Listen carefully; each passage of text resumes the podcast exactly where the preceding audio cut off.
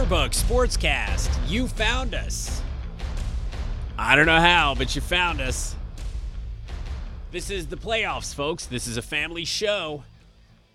That's a line from a song. And now you know why we don't rap. I'm your host, Doug. Glad the Summer Olympics got postponed for the obvious health reasons, but also so Team USA doesn't have to go out on a limb. Uh, there was pressure for the U.S. to pull out of the Olympics, which brought back memories of the U.S. boycott of the 1980 Moscow Olympics.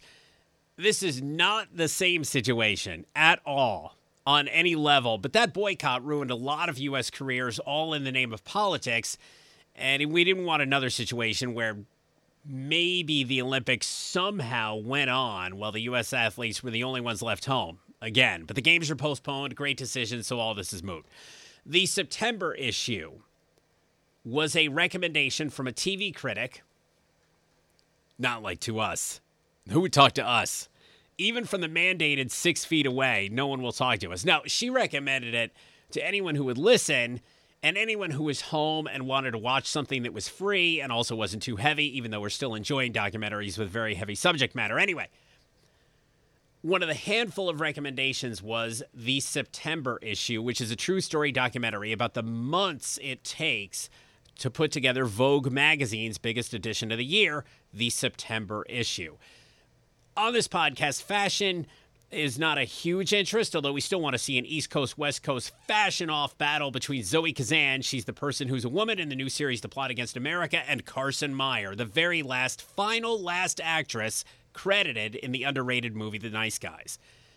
We ain't forgot and that would be fascinating. People, unfortunately, throw the word fascinating around a lot.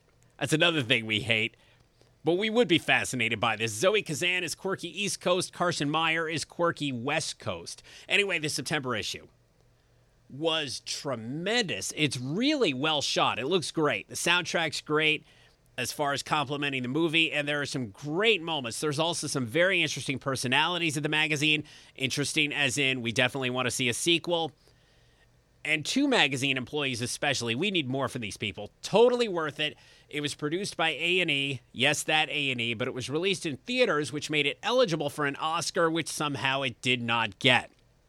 The september issue won stuff at the legendary sundance film festival that is a big deal but didn't even get nominated for an oscar. Now the winning documentary that year if we're right was about killing dolphins so that's a lot darker, but there's no way any of the movies on the list that year were better.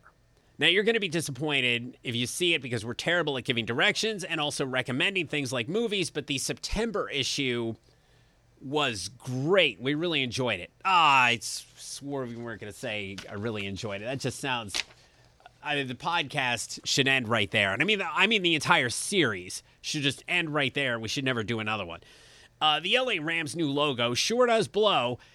The XFL's LA Wildcats didn't have a great year on the field. Who knew? Or at the box office expected. And even though they'll probably be uh, denied the chance to ever play the Rams on the field, the Wildcats sure won at marketing. At least when it comes to people who don't live in LA. The Wildcats logo is just the helmet logo, but we love it. And there is no comparison between the Wildcats logo and that thing the LA Rams just unveiled, which resembles an exploding animal. The LA Wildcats are Team Burger King color scheme wise, and that is a compliment. While the Rams' new logo recalls if McDonald's and In-N-Out, the logos had a baby, it also resembles what a what a current student would assume the Rams logo looked like in the 80s.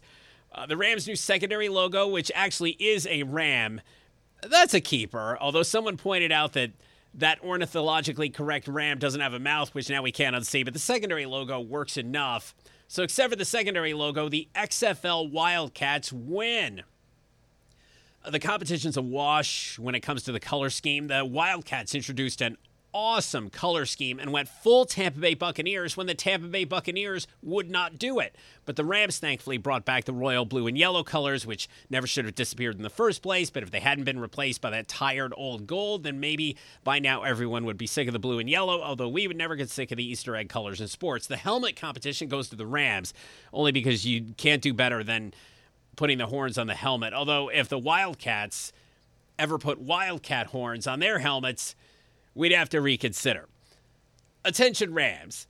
Please get rid of your new logo before it's too late, although it might be too late. That detonating electric fast food sheep is already being supported by Rams players, and it might already be on hats for next month's draft.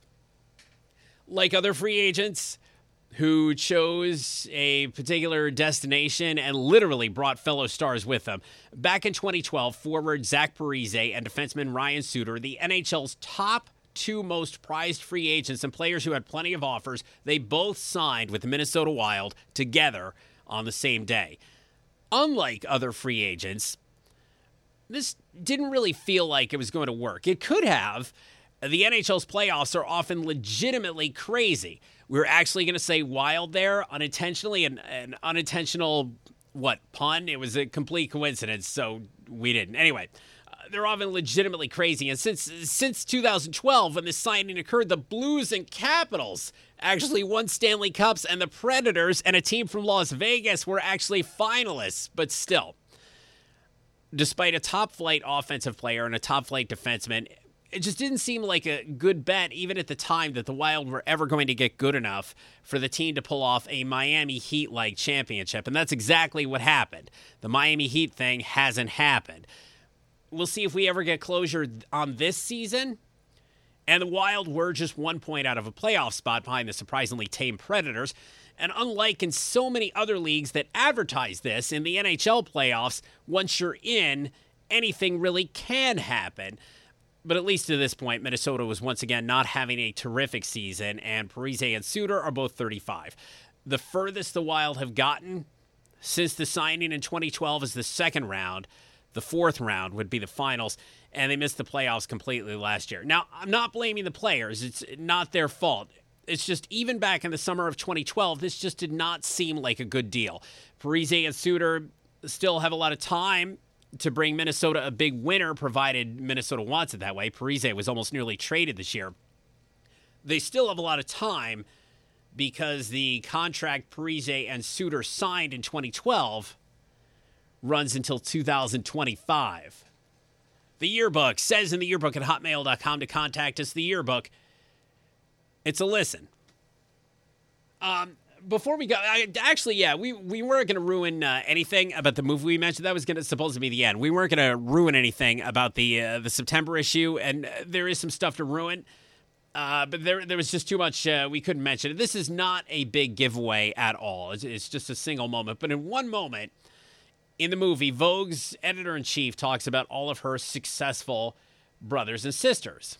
And she's an editor in chief, and they're all successful as well. And even though she's maybe the most powerful person in all of fashion, even though she's notoriously tough and even though she's mainstream famous, she says when it comes to her siblings, they are amused by her job.